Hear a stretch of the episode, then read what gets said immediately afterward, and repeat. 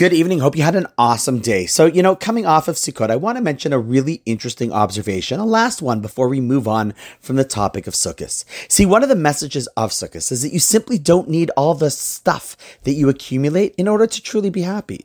In fact, happiness is often more a function of your relationships, health, and of course, basic room and board. But at a certain point, we become more focused on the pursuit of stuff and often at the expense, ironically, of actually just being happy. So on Sukkot, we go out of our our regular living quarters, leaving it all behind as we go into this basic shelter to remind ourselves that we could actually still be just as happy with less, and in fact, possibly even happier.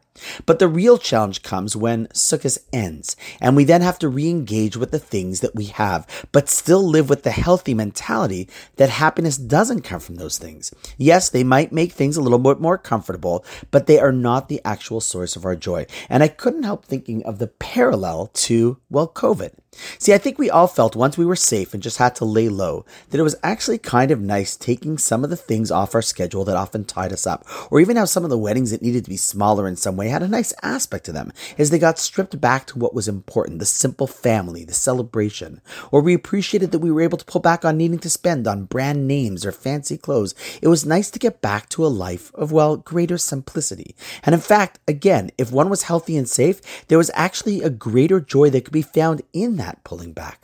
However, the challenge, which I hear many people say now, is that now that things are back to normal, is that they find themselves just as busy, running just as much, back to being concerned about things and stuff, just as they were before, and they wish it wasn't so. You know, we need to learn to bring back some of that happiness that's found in pulling back into our regular post Sukkot, post COVID lives.